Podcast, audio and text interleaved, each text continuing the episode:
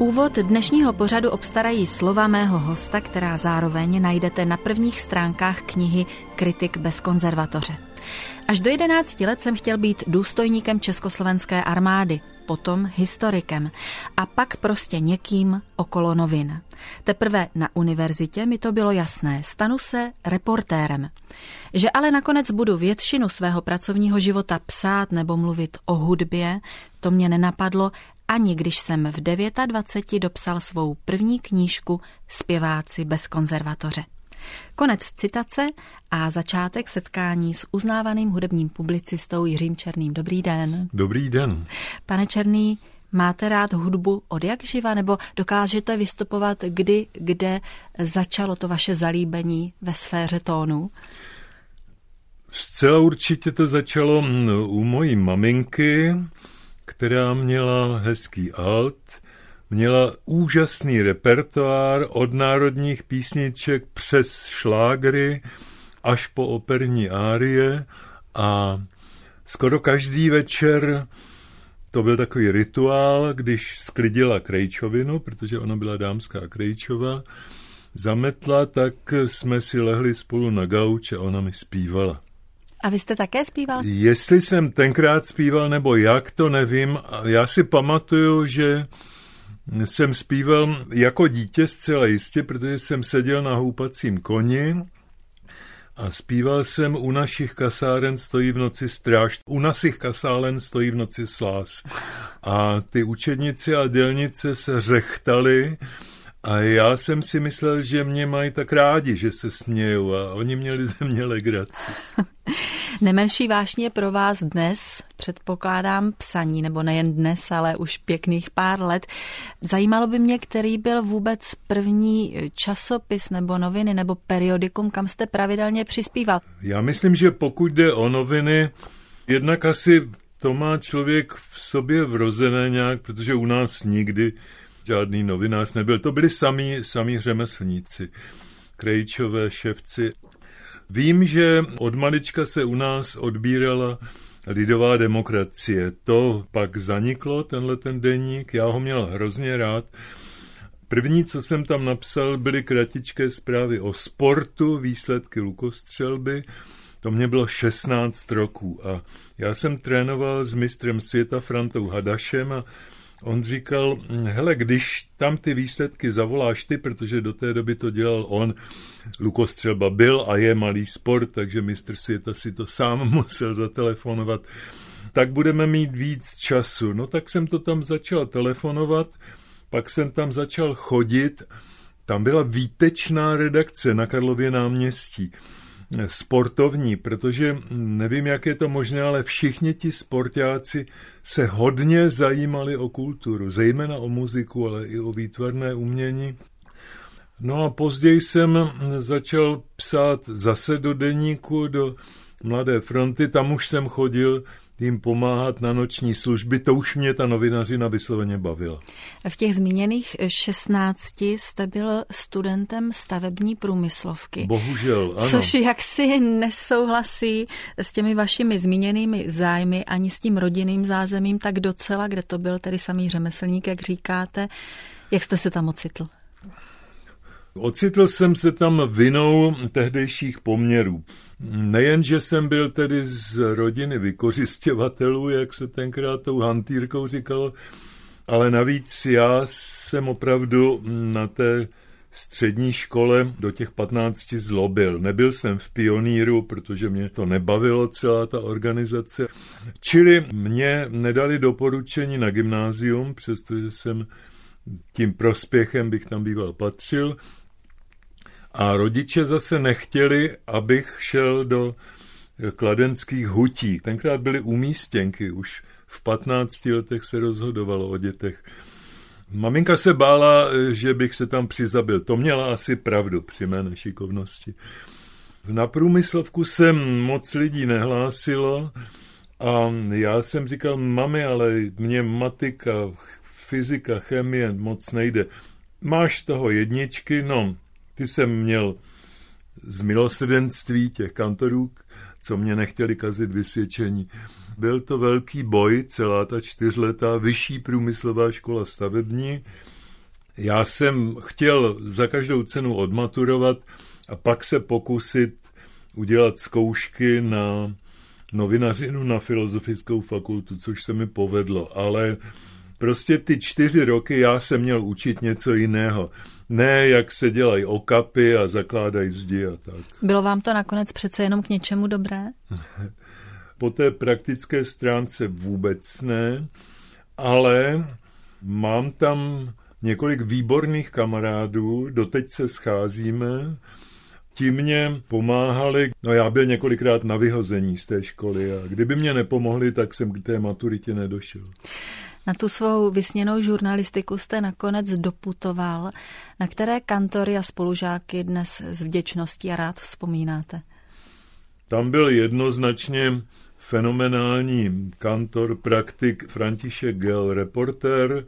On toho moc nenamluvil, moc rad nám nedával, ale těch málo, co dal, ty byly zásadní, zapamatoval jsem si je. Které to byly? Například, když píšete, představte si, že je rozdříznutý dům, dole sedí domovník, pak nějaký řemeslník, nahoře docent, a vy ten článek byste měli napsat tak, aby každý z těch lidí si ho chtěl přečíst. To začíná od titulku a pak je důležitá první věta nebo první tři věty. Nejen, že si to pamatuju, ale snažím se tak psát a potom všecko si ověřujte ne třikrát, ale pětkrát. Každý člověk má právo na své křestní jméno, to se dneska proti tomu velice často hřeší. Pokud si nejste u někoho jistí jménem nebo výslovností toho jména, tak si ho zeptejte, to je menší ostuda, než když to popletete. A měl jednu zásadu, podle které se většina jeho žáků, jako byl třeba Petr Hora, že jo, toulky českou minulostí, Hořejš, teda vlastním jménem, Rudla křesťan, fejetonista, Mirek Jenčík, fantastický sportovní historik, ti všichni se podle toho poznají, že jsou gelovi žáci, že zásadně nepíší v první osobě. A tohle byla jediná věc, kterou já jsem nepřijal. Taky jsem Gelovi tenkrát říkal, ale Egon Erwin Kiš, což pro nás, pro všechny byl Bůh, párkrát psal v první osobě a on říkal, pane kolego, nemusíme se učit i ty chyby. Dneska to považujete za dobré rozhodnutí psát v první osobě? Ve vašem případě hudebního publicisty, který sděluje své názory na muziku, si to ani neumím úplně představit jinak mnohdy. Třeba zrovna ty recenze, co píšu do hospodářských novin na filmové přenosy představení z Metropolitní opery, tak tam tu první osobu neužívám, protože hned jak jsem to jednou zkusil, tak mi to škrtli, tak jsem pochopil, bez dalšího vysvětlování, že to je ta gelovská škola, klasická novinářská. Já myslím, že záleží na tom, koho člověk oslovuje, záleží na žánru, na prostředí. Já jsem ohromně ovlivněný tím, že několikrát do týdne dělám poslechové pořady, kde ty lidi vidím tak jako teďko vás a tam, kdybych nemluvil sám za sebe, tak by to skoro nemělo smysl. Já jsem to přesně tak myslela, protože když čtu vaše knížky, které jsou mnohdy třeba výpovědí velmi osobně laděnou o různých osobnostech populární hudby, tak mě baví, že mi je představujete svým pohledem. O to víc vám to věřím. Myslím si, že ten přístup je vzácný a že je to zároveň něco, co vypovídá o vašich vědomostech a určité míře suverenity. Umíte se za to postavit. To je pěkné, že to říkáte těsně předtím, než zemřel Janek Rokita, cymbalista, vůbec muzikant od Pána Boha, on teda moc nechválil a byl takový dost ostrý někdy. Tak on říkal, tak jsem to poslouchal, no, je vidět teda, že ty seš tam, jako v tom pořadu rozhlasovém, pan vedoucí, ale jo, jde to, no. Vy jste první místo získal v redakci Československého sportu a pak jste v 25 přešel do Mladého světa. Tam už jste měl na starosti kulturu. Jak jste to při tom mapování světa sportu zvládal orientovat se i v muzice, potažmo v celé kultuře, protože vy jste psal nejen o hudbě? Já jsem od malička, to je zase zásluha maminky, chodil na operu, jak do Národního divadla, tak do tehdejšího Smetanova divadla. V těch dobách, kdy jsem studoval tu stavební průmyslovku, tak já byl z toho tak otrávený a unavený, že jsem měl jen dvě možnosti, jak se odreagovat. První byl sport, dělal jsem basketbal, tu lukostřelbu, stolní tenis, prostě lecos. A druhá možnost byla koupit si zabůra na bydílko do Národního divadla k stání. A tam já jsem opravdu někdy chodil takřka denně. A vůbec jsem nemyslel na to, že bych o tom měl někdy psát. Prostě mě to ohromně bavilo a pak, když jsem šel do toho mladého světa, tak tam jsem chtěl dělat kulturu. Ne, že bych toho sportu měl dost, já na ta léta vzpomínám docela rád, když jsem třeba jezdil závod míru v doprovodných vozech, ale víc mě to táhlo k té kultuře, ale spíš jsem si myslel, že budu nějaký takový jako reportér. V tom mladém světě jsem napsal hned z kraje recenzi na písňový koncert z písní France Schuberta.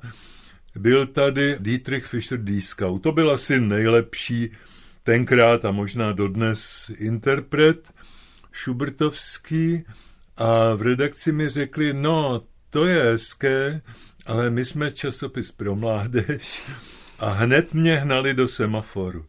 Tam se mi tak zalíbilo, ale jak ten život jde v takových spirálách, tak po sametové revoluci mě jeden kamarád, kritik divadelní Honza Kerber, vyzval, jestli bych něco nepsal do divadelních novin. Ten teda věděl, že mám rád operu a že na ní chodím. Tak, tak. S Jiřím Černým jsme se propovídali k jeho působení v redakci časopisu Mladý svět. Tam to skončilo v roce 65, ale vy už jste paralelně připravoval pro československý rozhlas pořad 12 na houpačce. Ve své době nejposlouchanější, nejpopulárnější program s ohromným posluchačským ohlasem. Připomeňte těm, kdo ho nemohli zažít nebo nepamatují, čím byl tak přitažlivý, žádaný, ojedinělý, proč se stal předmětem zájmu a debat v celém národě mezi slepými jednoký králem. Tenkrát se tady hrozně málo hrála západní muzika, americká, anglická, prostě ta nejmodernější populární hudba.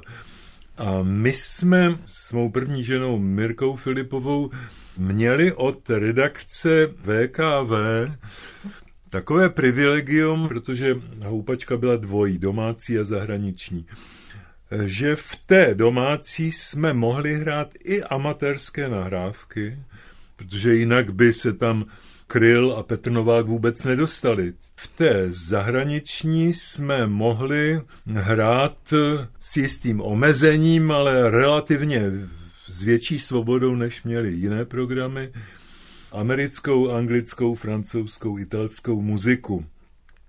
Tak to si myslím, že na tom ty lidi nejvíc zajímalo. Dodnes si vzpomínají, co to pro ně bylo, když se tam ozvali Beatles, Animals, Rolling Stones, Elvis Presley, Ray Charles. A pak to byla soutěž, lidé psali, co chtějí příště slyšet znova. Dneska je přesoutěží, no ale tenkrát to byla jediná obdoba nebo pokus o západoevropské hitparády. U nás hitparáda se dělat nedala, protože tady nebyl přesně evidovaný prodej malých desek, tak já jsem to vymyslel jinak, že jsme tam podle svého uvážení zařazovali novinky a pak hlasovali lidé, ale byla to taková jakási řízená demokracie, protože oni mohli hlasovat jenom o tom, co my jsme tam zařadili. Jak jste se popasoval s mikrofonem, protože vy jste si práce s mikrofonem musel samozřejmě všímat u zpěváků, to je významná součást jejich výkonu, takže jste o tom teoreticky něco měl nastudováno, ale pak jste k němu sám usedl. Mikrofon a mluvené slovo, jak to šlo ve vašem případě dohromady? Šlo to mizerně dohromady. My jsme, než ten pořad začal, tak eh, dělali takovou zkoušku mikrofonovou. Mirka dopadla výborně, protože ona chodila od mládí do Dismanova souboru a já strašně.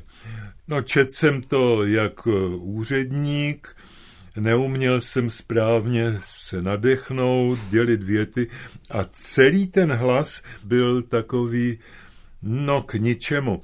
Slava Blažek, pozdější velmi slavný sociolog, tenkrát napsal o té houpačce takový jako pokus o esej, kde to dost vychválil a říkal, že oproti těm západním moderátorům, že ten černý vůbec není sexy. No tak jakého mužského by se to nedotklo, ale měl pravdu. Světitou pravdu měl. Vidíte, Nedalo já si myslela, se... že to je slovo, které patří k naší době a ono už v roce 64. Ano, to byl probudilý člověk. Takže ze začátku to četli Jiří Jelínek, trumpetista a zpěvák a zpěvačka Jana Malknechtová, taky, aby se využilo jejich popularity v semaforu. Nikdo nevěděl, jak ta houpačka bude prosperovat. No pak se ukázalo, že to lidé poslouchali a že se smířili i s našimi hlasy. Já jsem se to pak přece jenom trošku naučil. No. Pak to všechno skončilo s písní Běž domů Ivane. Bylo vám po rozhlase smutno? Strašně. Kdykoliv jsem jel tramvají a teď jsem se díval tady na ten vchod, myslím na Vinohradské, a teď do toho rozhlasu lidé vcházeli a vycházeli. Bylo mi smutno, to ano, ale na druhou stranu mě to donutilo vymyslet něco jiného. Protože mě eh, krutě vadilo, že já jsem do melodie a jinam psal o hudbě, kterou lidé většinou nemohli slyšet. Aby ji mohli slyšet, tak jsem si vymyslel své poslechové klubové pořady, v podstatě diskotéky, při kterých se ale za prvé netančilo, za druhé se hrála jiná hudba a za třetí já jsem k tomu hodně mluvil což dělám do dneška. Já jsem přesvědčený, že já bych dodnes měl nosit tam na ústřední výbor komunistické strany předsedovi za dveře ráno lahev šampaňského, protože oni mě donutili vymyslet si jiný způsob života. A mě to bavilo, baví dodnes a taky nevím, co bych v těch 20 letech totalitních v tom rozhlase, co bych mohl dělat. Já si vážím každého, kdo se s tím nějak popral, jakž takž z toho čestně vyšel a nevím, jestli bych to dokázal. Hmm. Po revoluci jste se vrátil, připravil jste tady několikero pořadů. Který z nich nejvíc odpovídal vašim přáním a tvůrčím představám a tužbám? Já jsem se nejlíp cítil v pořadu, který se jmenoval Libeček, kde jsem hrál z domova i z zahraničí staré, nové cokoliv, no a nějak jsem to charakterizoval. Ale ten pořad bohužel prý neměl dobrou poslechovost, nebo dokonce mizernou, takže ten pořad skončil a to, co nešlo v rozhlase, tak to dělám na veřejnosti v klubech a tak, jak jezdím po republice. Nicméně takovou stálicí je klub osamělých srdcí seržanta Pepře, který se vysílá už od října roku 2005. Vy tam hrajete samozřejmě písničky a pak také nabízíte krátké vzpomínky z profesního i osobního života. Dělat tohle už skoro deset let, to mi připadá hodně velké sousto. Stále se tomu ještě věnujete rád a s energií, s invencí, nebo cítíte, že už byste třeba raději zas něco trošku jinak a nově? Tak po pořadě. Říkala jste rád, to bych se stylizoval. Někdy nemoc rád, je to strašlivá dřina s invencí, no právě, že mně přijde, že těch nápadů je někdy málo. Já jsem dneska natáčel čtyřstý pořad. V každém tom pořadu je pár nálad, dojmů a upomínek a už se někdy bojím, abych si to prostě necucal z prstu. A doufám, že poznám, kdy už to nepůjde dál dělat a že nebudu čekat, až mi to někdo řekne, že na to přijdu sám. Ten pořad vznikl tak jako spousta věcí, včetně mých knížek, nikoli z mé hlavy, ale byl to nápad někoho jiného. Honza Spálený jednou říkal, hele, ty děláš takové didaktické pořady, to je v pořádku, ale zkus udělat něco, aby se lidé dozvěděli něco o tobě. Odhalovat novinářovo soukromí je chůze po tenkém ledě. Ani si nejsem jistý, jestli je to úplně v pořádku, ale rozuměl jsem mu, tak jsem si říkal, já něco napíšu. Napsal jsem, byl klid, několik měsíců, pak nastoupil Jiří Vejvoda do funkce šéfa téhleté stanice dvojky a zatelefonoval mě, sešli jsme se tady naproti hospodě ráno v devět, to je taková nenovinářská doba, a on rovnou řekl, jak by si to představoval, jeho byl ten nápad klub osamělých srdcí seržanta Pepře, navrhnul honorář, všecko to měl vymyšlené, tak jsem se do toho pustil, no nenapadlo mě, že to budu dělat deset let. To teda. Ze začátku se mi to dělalo velmi snadno. Člověk si vzpomněl na to, jak se babička s dědečkem hádali, jestli je v polévce magi nebo není, no a to jsem sypal z rukávu. Teď už ne. Tam je obrovská výhoda, že člověk může oslavit takové jako drobné lidi.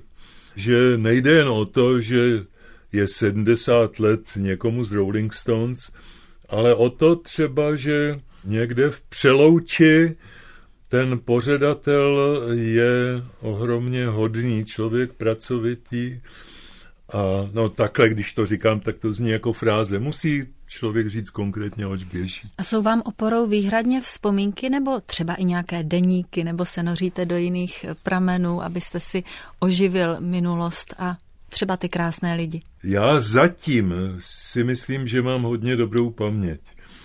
No samozřejmě, že pracuju s archivem a Každý zpěvák má u mě složku. Je to jak u státní bezpečnosti.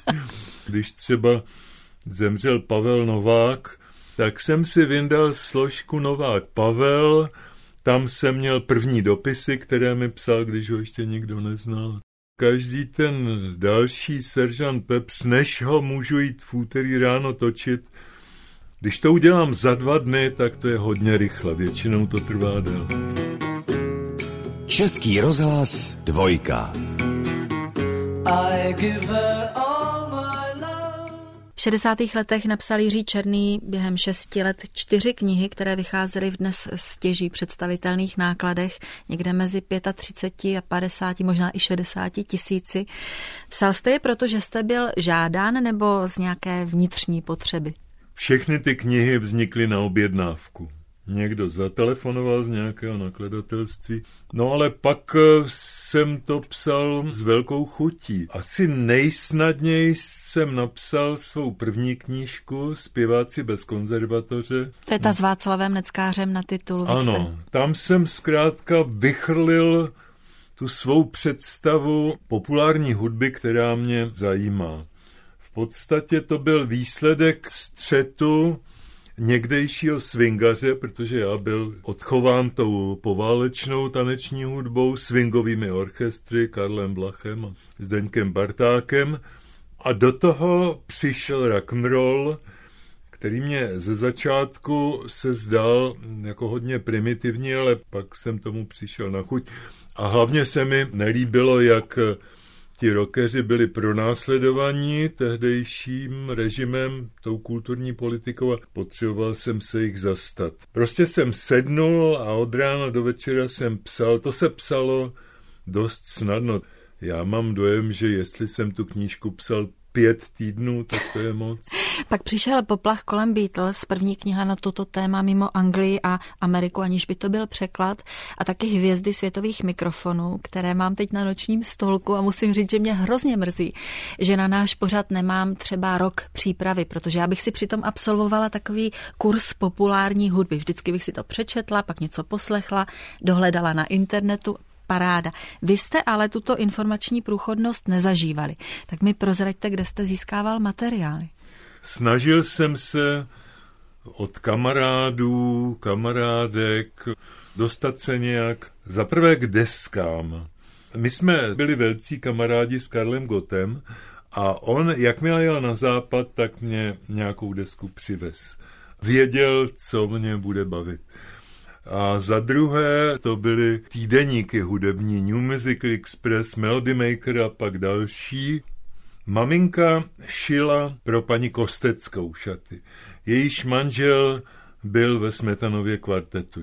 Tihleti frakouni, jak se říkalo interpretům vážné hudby, se na západ dostali a on mi tam předplatil ten Melody Maker, maminka to odšila, pak paní Kostecké. Bylo to takové legrační, ale čím dál tím víc těch časopisů přibývalo a... Ty hvězdy světových mikrofonů jsou opravdu plné osobních detailů ze života mapovaných interpretů. Neměl jste někdy tendenci trošičku něco domyslet, přikrášlit, aby to bylo ještě čtivější? Nebyl jste v pokušení, nebo jste si tu důslednou faktografii opravdu pěstoval a zachoval? Doufám, že jsem zachovával důslednou faktografii. To přece jenom dělal jsem to skoro tři roky sportovního novináře. No a tam člověk nemůže fantazírovat. Buď ten gol padnul v 17. minutě, nebo vůbec ne. Ale pravda je, a to vidím dneska, že jakoliv jsem se snažil, tak těch pramenů bylo málo. Pokud ten pramen byl chybný, no tak se ta chyba objevila pak i u mě.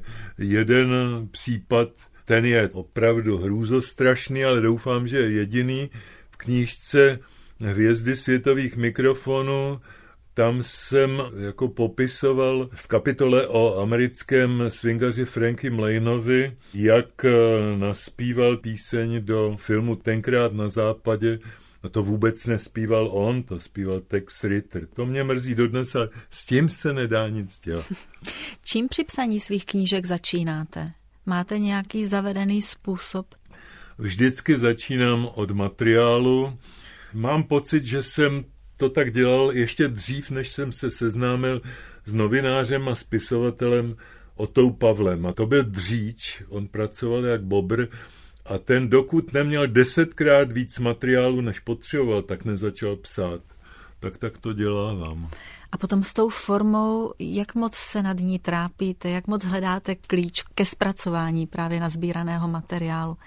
Vždycky se snažím si sám pro sebe ujasnit, co je na tom zpěvákovi nebo skladateli nejdůležitější, čím se liší od těch ostatních v čem je předběh, co mu nejde a jak to pak stylisticky vypadá, na tom metodu nemám. Tam se řídím tím jednoduchým gelovým, aby z titulku bylo jasné, oč poběží a aby první odstavec byl napsaný tak, že to čtenáře donutí to celé přečíst. Nepíšu lehko. Rád bych teda, aby se to na tom nepoznalo, že to je vydřené, ale je to vydřené. Jakou knihu jste ještě nenapsal? Je taková, kterou byste rád vytvořil? Je, a tu bohužel už nenapíšu. Já jsem cítil jako povinnost, cítím to doteď, vůči přátelství s operním basistou Karlem Bermanem, Nejen proto, že to podle mě byl nejlepší bas-bariton, jakého jsem kdy v Česku zažil, ale i to byl strašně důležitý člověk pro můj osobní, mimoumělecký život. Teď ta kniha vyšla od jednoho historika, je velmi podrobná, toužbita má byla trochu zbytečná. Tak tohle je přání, které jsem si nesplnil. A jak na něj vzpomínáte, čím byl tak poutavý Karel Berman? Především on neměl nedostatky v tom hlase. On měl tak jisté výšky, jako mají baritonisté, ale přitom tmavé, ten hlas nestrácel charakter, když šel nahoru.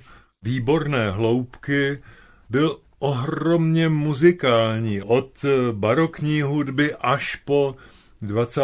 století zpíval všecko velice stylově. A pokud jde o Bermana jako člověka, on se jako žid dostal do koncentráku a když se vrátil, tak z celé jeho rodiny zbyl jenom jeden strýček a toho našel v blázinci.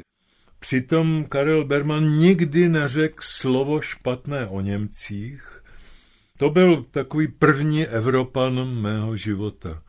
Byl to, já bych řekl gentleman, ale k němu se to nehodí, protože v něm byla jakási, přestože tatínek byl lékař, lidovost ohromná, takřka plebejství bych řekl.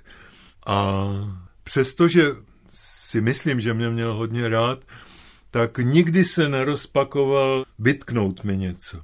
Jemu třeba se zdálo, že někdy jsem na ty zpěváky moc přísný. Já vím, co tím chtěl říct, že ta opera je něco tak těžkého, že by člověk to měl vzít v potaz. No na druhou stranu operní divák platí jako každý jiný, má právo na to, aby viděl a slyšel výkony, které jsou takřka dokonalé. Mně se o něm těžko mluví, protože ta citová stránka v tom hrála obrovskou roli. Madamina, il catalogo è questo, delle belle Camoil padron mio, un catalogo è lieco Hostem pořadu Stříbrný vítr a Jitky Novotné je hudební publicista, spisovatel, kritik Jiří Černý. V roce 89 jste se blesku rychle přesunul z davu demonstrantů na Václavském náměstí mezi řečníky, členy koordinačního výboru. Jak jste prožíval tuto svou veřejnou roli, promluvy z balkónu Melantrichu, to památné sdělení na tiskové konferenci v Laterně Magice o odstoupení Milouše Jakeše a další okamžiky? Pro mě to bylo jedno velké nepřetržité štěstí od toho rána, kdy jsem se poprvé ocitl v občanském foru, kam mě zavolal vládě Hanzel, Havlův sekretář, jestli bych jim nepřišel pomoct. A pak už to šlo jedno za druhém. Nejenom, že jsem tušil čím dál tím víc, že opravdu se dožívám toho, že ten režim celý padne. Já měl srovnání s rokem 68, protože tenkrát jsem taky byl v jakémsi takovém vedení novinářském v Praze, protože novináři tenkrát, když Sověti zavřeli vládu a politbyro a všechny je odvlekli pryč, tak vlastně novináři vedli Prahu. A já jsem celých těch 20 let si pamatoval, co se mi nelíbilo tenkrát. Během těch pěti dnů, co se tady bojovalo, než se vrátili ti naši delegáti z Moskvy, co se tady bojovalo o udržení tváře. A někteří lidé podléhali hysterii. Někteří si stěžovali, že jsou po Praze proti sovětské, proti ruské nápisy. Já jsem říkal, co blbnete tady jsou zastřelení mladí lidé a vám budou vadit protisovětské nápisy. Potom strašně rychle, jak začaly být vyhazováni lidé z rozhlasu, z televizi, tak na jejich místa přišli jiní a ne žádní bolševici, opravdu slušní lidé. Tak když jsem si to srovnal potom s tím občanským fórem, a to nemluvím jenom o Havlovi, ale Batěk, Čepek, Saša Vondra, Honza Urban, Rita Klímová, to byl jeden schopný člověk vedle druhého. A když jsem v noci se vracel z té laterny magiky, potom teda ze špalíčku, přes Vltavu domů na Letnou, tak jsem si říkal, i jestli to prohrajeme, tak uh, budu šťastný, že jsem u toho byl a nevěřím, že tihle ti lidé by se dali tak zlomit, jako tenkrát v tom 68. to vedení. No tak naštěstí to tak dopadlo a když jsem v Laterně Magice pak oznamoval na mezinárodní tiskové konferenci demisi politbyra, tak jsem skutečně měl pocit, že se zblázním štěstím a když se dneska na ty záběry podívám, tak jsem se tam nechoval taky úplně normálně. Jak dlouho vám ten pocit štěstí vydržel? Přetrvává?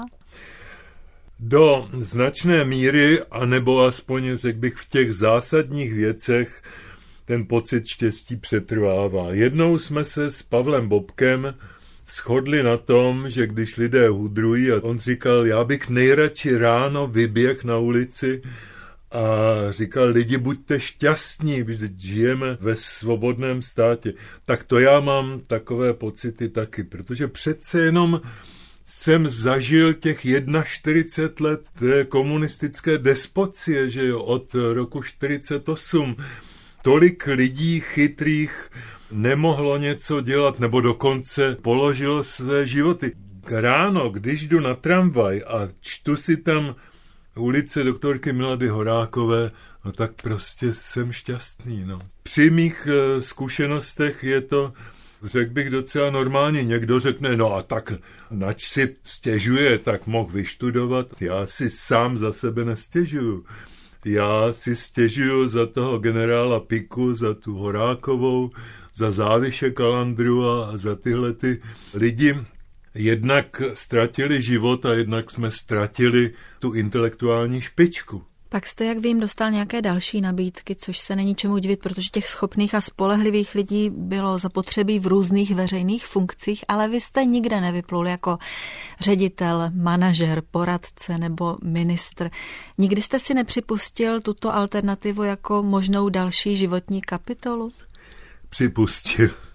Přiznám se, že připustil, ale v té době, když skončila revoluce, tak já jsem ještě neměl ukončený soud občanskoprávní o autorství knížky Vězdy tehdejších hitparád a věděl jsem, že dokud to neskončí a dokud to nevyhraju, takže je vyloučeno aspoň podle mých měřítek, abych jakoukoliv veřejnou funkci dělal. V tomhletom já mám rád ten americký systém, že jakmile má někdo na sobě nějakou skvrnu, tak do takovýchhle funkcí nemá jít. Já jsem ten soud prohrál a tím to pro mě skončilo. Čímž neříkám, že kdybych to vyhrál, že bych přijmul tu funkci ministra kultury, kterou mě nabízeli. To bych si zase musel velmi rozmyslet. Ale uvažoval bych o tom. Takhle jsem o tom uvažovat nemusel.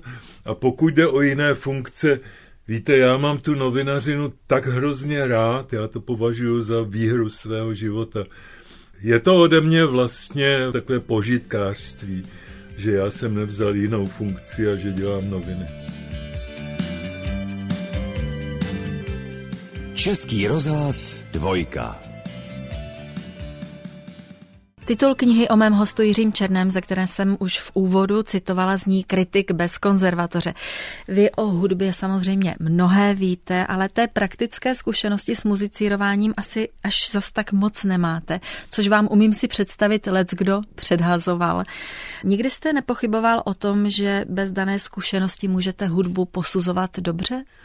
Pochyboval velice, proto taky jsem se jak Karla Bermana, tak jiného vynikajícího basisty, se kterým jsem se znal, i když jsme spolu tolik nekamarádili, Rudolfa Asmuse, předtím než šel na angažma do komické opery k Felsensteinovi do Berlína, tak jsem se ptal, co si myslí o tom, že by kritika dělal někdo, kdo nevystudoval ani konzervatoř, natož vysokou školu a oba dva mi řekli, že si myslí, že to jde.